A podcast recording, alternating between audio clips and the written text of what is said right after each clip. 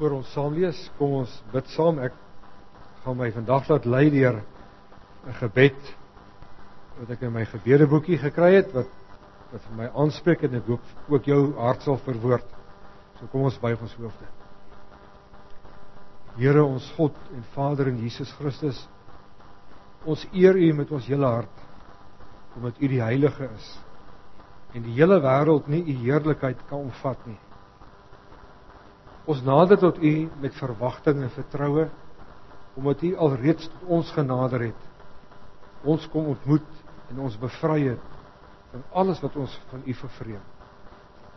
U het U seun gestuur sodat hy in ons plek kom staan. Omdat ons in ons swakheid en magteloosheid verstrik raak en in sonde en verderf vasval. Ons dank U vir die genade om deel te wees van die skare van sondaars wat hulle hoop op U vestig. Asseblief Here, moenie nou stil bly nie. Praat met ons sodat elkeen u stem persoonlik kan hoor en u woord sal verstaan en dit sal ontvang as lig op die lewenspad. Vergewe ons Here. Vergewe ons dat ons so dikwels ons harte verhard as u na ons roep. Ons is nooit sonder u beloftes nie. U hand is deurentyd na ons uitgestrek, maar ons bedrieglike en korrupte hart vlug van u af weg en ons volg ons eie kop. Ons is hier by mekaar om van U te leer. Ons pleit. Kom Heilige Gees, lei ons in U waarheid. Maak ons nuut deur U genade. Beweeg U tussen ons. Ons is U gemeente. Neem alles weg wat skeiding bring tussen ons en U, tussen ons en ons medemens. Anker ons in U waarheid en maak ons een in liefde. Neem ons persoonlik vorm ons en bou ons op as lewende stene in 'n geestelike huis waarin u kan woon.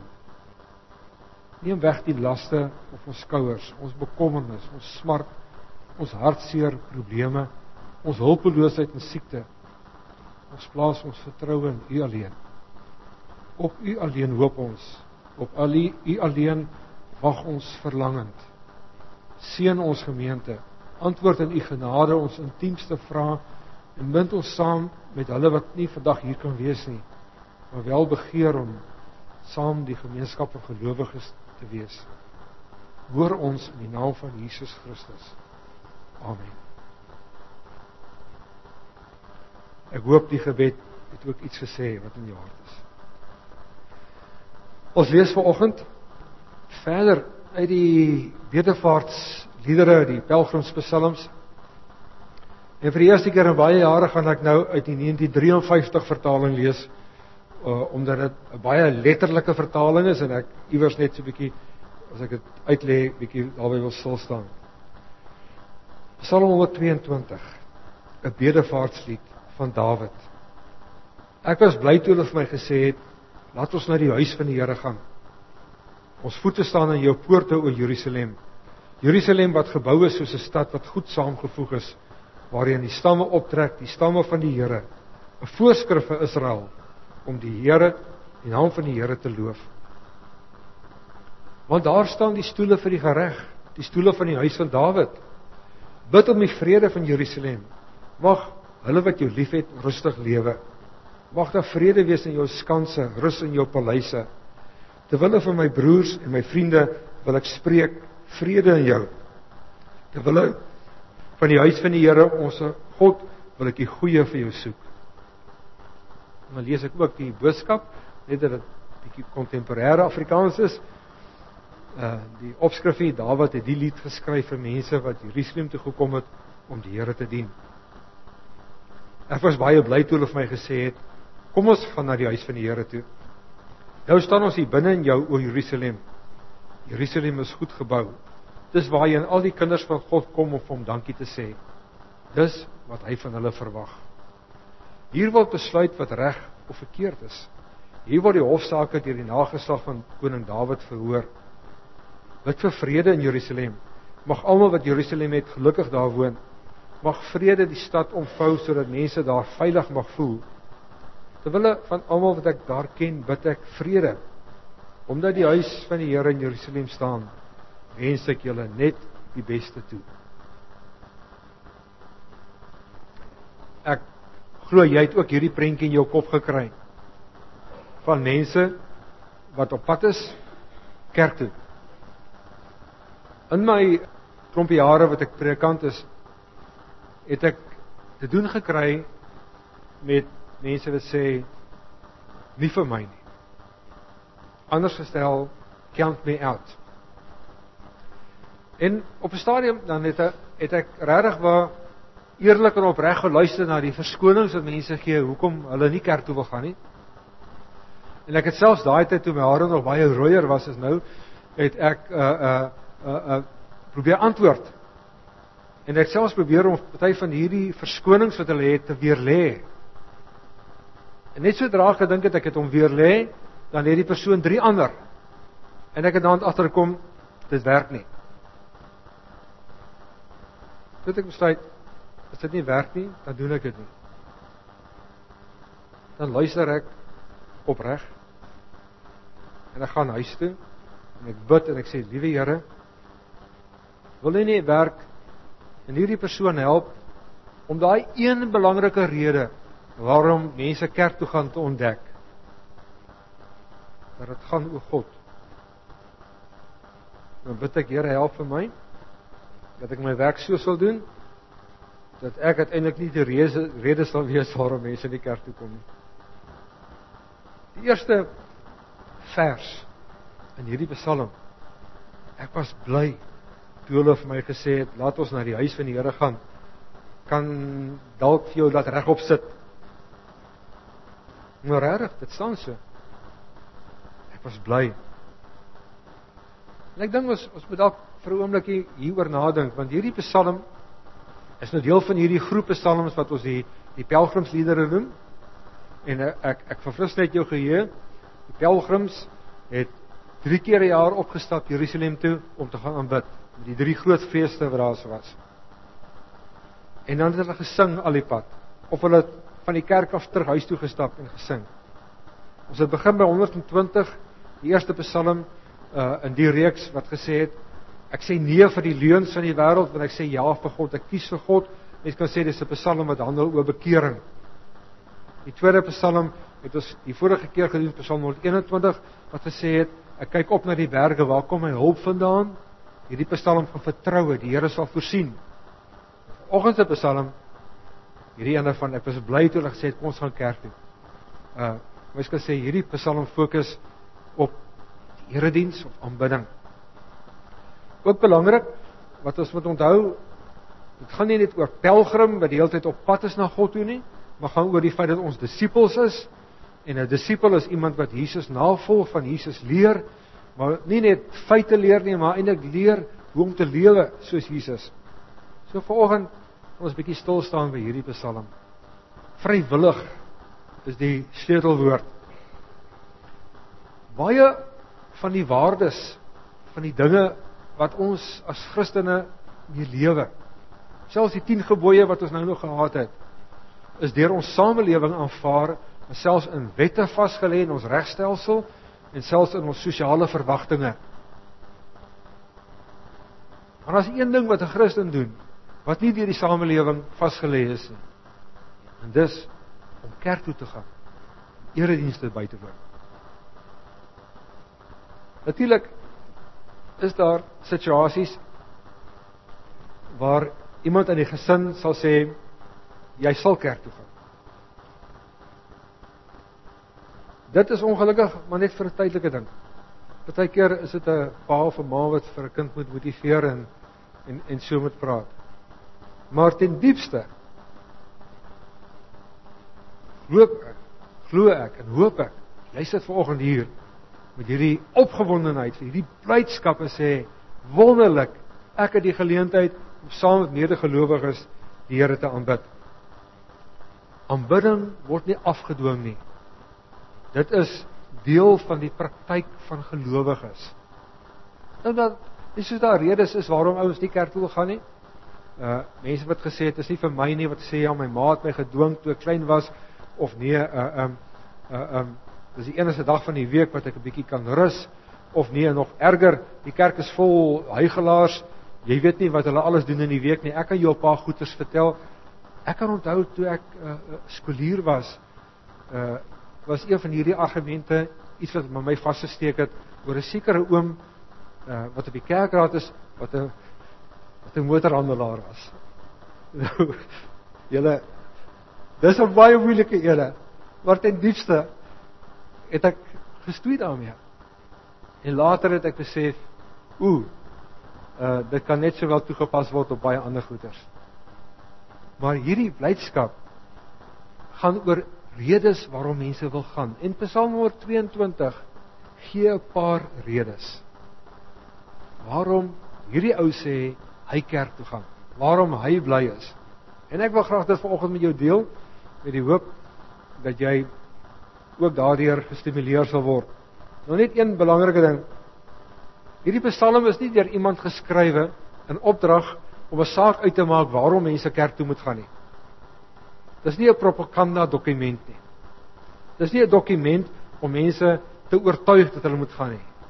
Hierdie Psalm is veel eerder 'n verwoording van iemand wat sê omdat dit vir my lekker is, wil ek vir sê hoekom ek gaan.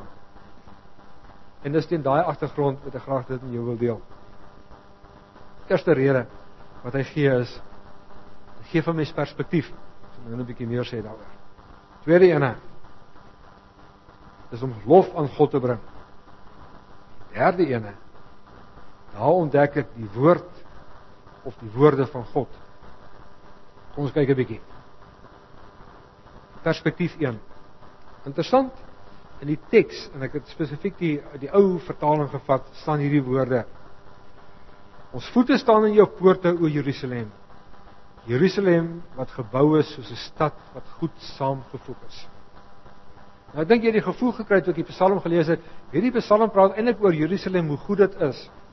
Uh en maar as jy ou 'n bietjie gaan krap daaroor en 'n bietjie ander vertalings kyk en wat um, ander medegelowiges hieroor geskryf het, dan dan dan maak kom daar klomp goeters maak begin vir jou sin te maak.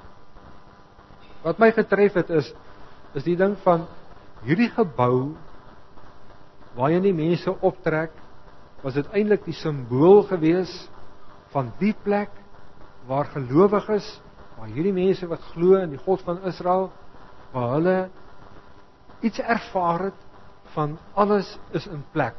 Alles pas saam. Dis nie goed wat rond lê nie. Die die gebou is goed gebou. Hier's nie ouens wat timmer aan die gebou terwyl die diens aan die gang is nie. Uh alles is reg. Alles is in plek. Uh uh een vertaling wat ek gelees het, het ek dit gou-gou kry.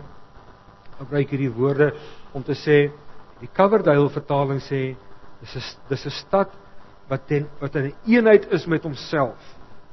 'n Eenheid om te sê niks is uit plek uit nie. So wat 'n gevoel het dit gegee vir hierdie mense wat al die pad gestap het. Oor klippe op en af. Van verskillende stamme. Die stam van Juda, die stam van Benjamin. Al hierdie stamme kom. Mense wat nie altyd in vrede met mekaar saamgelewe het nie. Mense wat verskil het, verskil het oor water, die water wat hulle was boere gewees. Al daai goeders. Hier wanneer hulle saam aanbid het, was daar 'n oomblik gewees wat hulle besef het ons is in die teenwoordigheid van die Here. Ons stem saam. Ons het hierdie een God. Ons is een voor hom. Baie keer leef 'n mens iets daarvan dat jy voel dinge is de mekaar in jou lewe. Goed rafel uit. Voel jy dat jy eintlik kop verloor? Dat jy nodig het om bietjie te gaan stap langs 'n rivier te gaan sit. Of iewers net alleen te wees om by jouself in mekaar te kan kry. iets van daai ervaring. Ek lees van 'n dominee wat 'n vrou gaan besoek wat hom gesê dominee kom besoek my, ek het hulp nodig. Dinge is nie mekaar in my lewe. Toe hy by haar kom, sit sy daar en sy's besig met raam met 'n stukkie materiaal gespan besig om te borduur.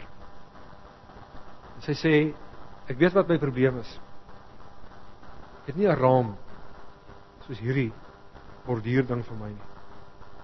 Al my goed is los, hardloop hierdie kant, daai kant, te mekaar. Ek het nodig om die goed weer bymekaar te maak, vas te maak. As dit ware perspektief te kry. Nou waar kry mense dit?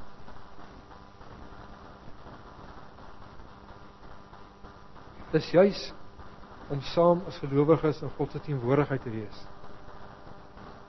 Wat 'n mens op 'n vreemde manier perspektief kry. Die goed weer saamgevat word. Partykeer op vreemde maniere. Bedoel dit het hier gebeur in hierdie paar maande dat ek na 'n diens dat iemand vir my kon sê, "Jan, ek het perspektief gekry, 'n antwoord gekry op 'n ding wat ek met jou bespreek het vanoggend." Ek vir die persoon sê, "Hoekom? Waar kom jy nou vandaan?" Ek het glad nie daaroor gepreek vanoggend nie. Ek dit was nie eers ek het nie eens gedink aan jou toe ek die preek, sorry, toe ek die preek voorberei het nie. Dalk het jy dit ook al ervaar. Dis nie hoe dit werk nie. Partyke juis hier in afsondering onder die geklank van die woord met die liedere wat ons sing met die gebede wat goed wat hier binne in maal iewers in plek val. Wat 'n mens iets ervaar van ja dis hoe die Here werk. Tweede rede dis die perspektief gedagte tweede rede kry ons in die volgende woorde in vers 4 Jerusalem waar jy in die stamme optrek, die stamme van die Here, 'n voorskrif van Israel om die naam van die Here te loof. Met ander woorde, mense kan seker sê vir hierdie persoon wat hierdie Psalm geskryf het, hierdie klomp mense was om kerk toe te gaan, Jerusalem toe te gaan. 'n opdrag gewees. Want ons gaan om die Here te aanbid. Ons gaan om vir Here te sê, Here, ons eer U, ons ons prys U. En dit is dus wat gebeur dat wanneer jy saam is met kinders van die Here word jy herinner aan dat God jou skepper is, jy word herinner daaraan dat God jou verlosser is. Jy word ook herinner daaraan jou voorsien.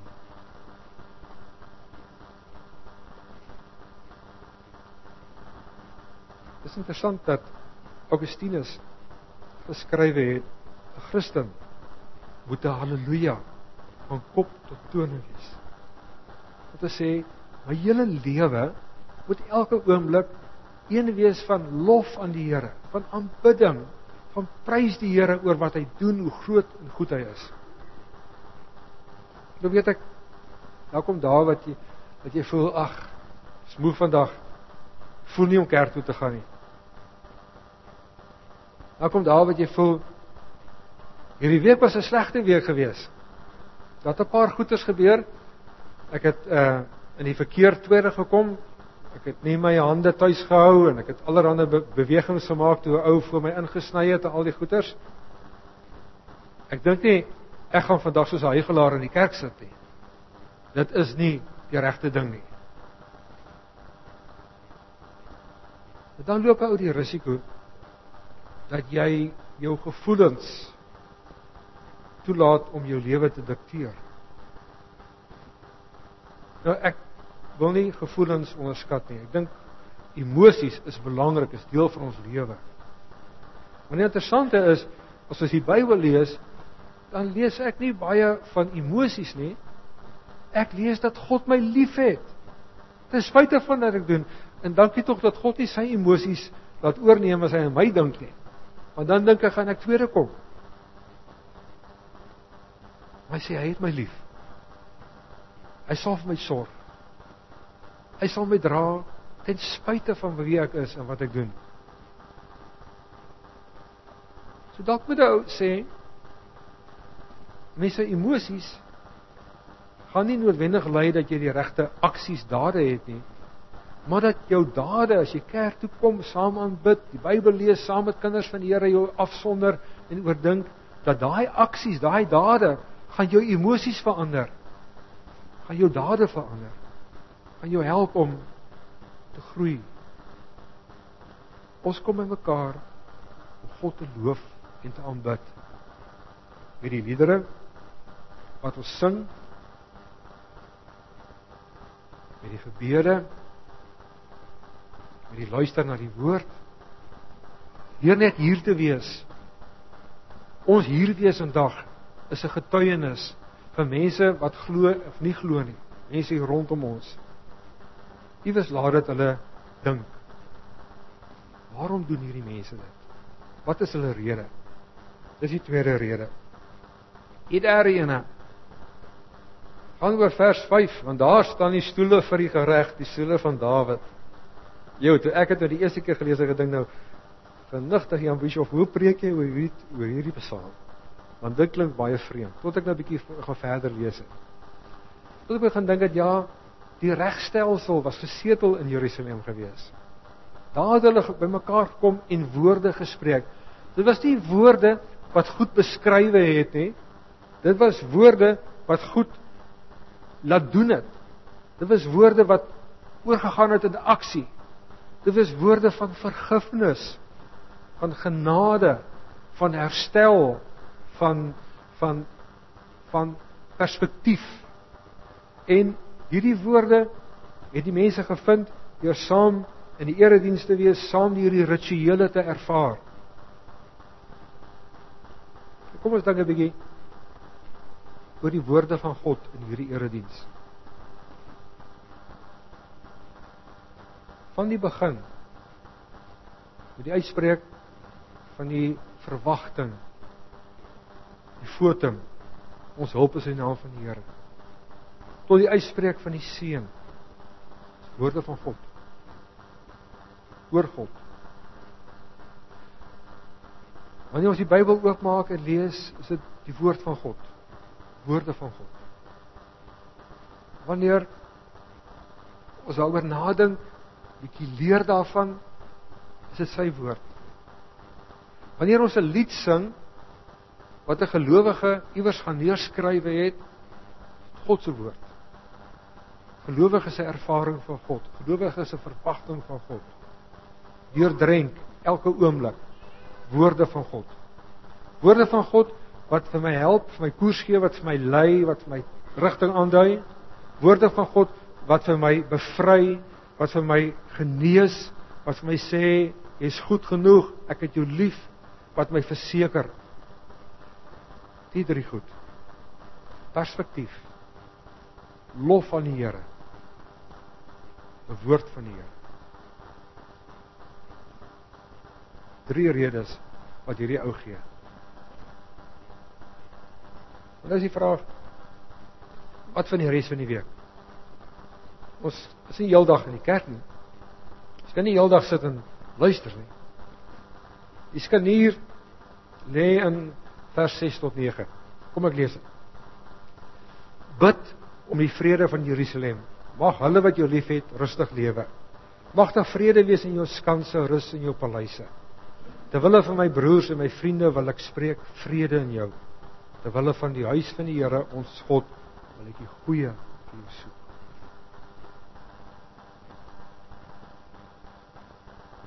Die erediens het my verhouding met God verdiep. Het my geraak op verskillende maniere. Nou wil ek uitgaan. En nou het ek behoefte aan vrede, aan veiligheid. En hoe begin daai versies vers 6 begin met die woord bid. Bid daarvoor. Interessant, die Hebreëse woord wat daar gebruik word, is nie die woord vir gebed wat mense in die formele sin kry nie, maar die woord vir vra.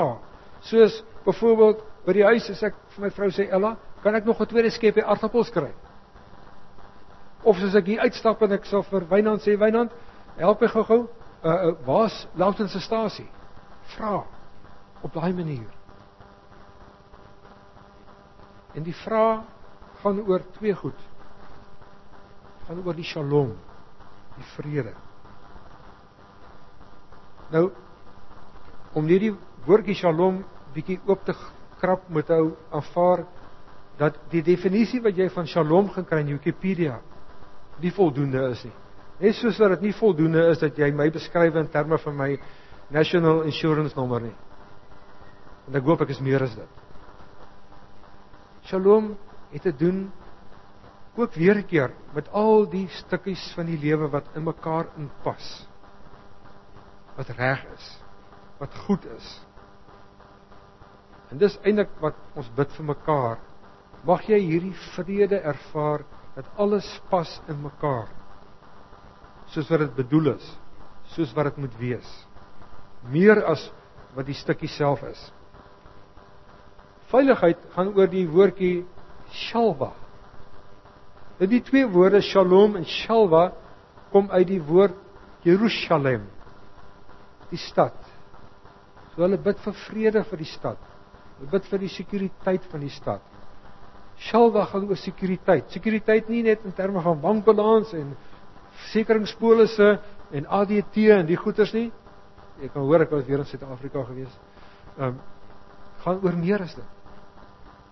Sekuriteit gaan oor daai ding van ek weet my lewe is in God se hande. Dat ek weet as ek hier uitstap in my motor klim as ek ry, as ek by iemand kom in 'n situasie waar ek bepaal met die persoon 'n paadjie loop dat ek hierdie sekuriteit het. God is met my. Ek is nie alleen nie. Hy is op pad met my. En dis waarvoor ek bid. Nadat ek versterk is, nadat ek perspektief gekry het, nadat ek die Here geloof en aanbid het, nadat ek sy woord gehoor het, wil ek uitstap die wêreld in. Kom ek um, sluit op die volgende manier. Jy mag nou vra, was dit die moeite werd? My lewe is besig. Is jy regtig tyd om vir 'n uur hier te kom sit? Dink daaraan. Dis hoe ek vir myself het probeer uitmaak. Ek het moes gistermiddag gras sny toe ek so gapentjie gekry het, die weer my toegelaat het. En ek het besef hierdie grasnyer se lem is stomp. Net om hulle dink in Suid-Afrika waar ek gereeld die lem afgehaal het en met my mooi vasgeklem het en met my vuil die lem skerp gemaak het. Letterlik die vuil wat sing het op hierdie lem. Hulle sê kon sê jy speel lekker nê? Jy werk nie grasperk, groot grasperk gehad. Speel lekker. Sing sien. Raai om, ander kant sien. Sit hom terug. Jy doen niks. Behalwe toe kom aangesit het, het hy nie net die gras mooi gesny nie, maar kon ek vinniger werk.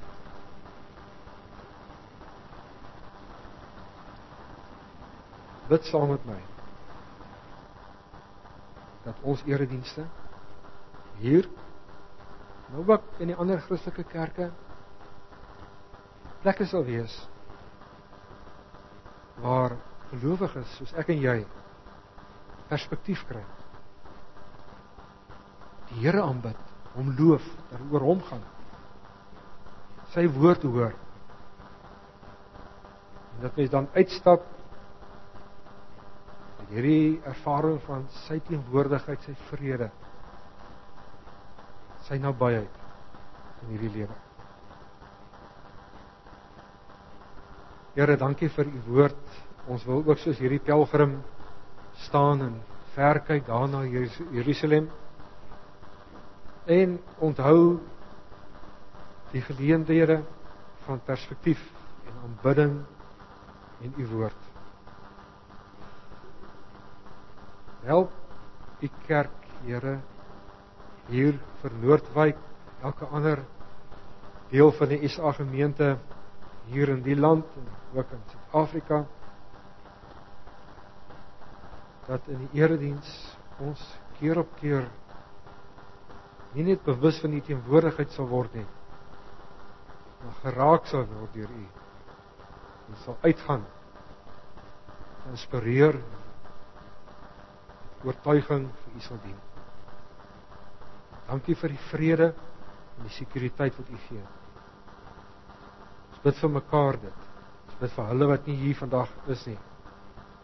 Ons bid vir die pad vorentoe. Ook vir Noordwyk.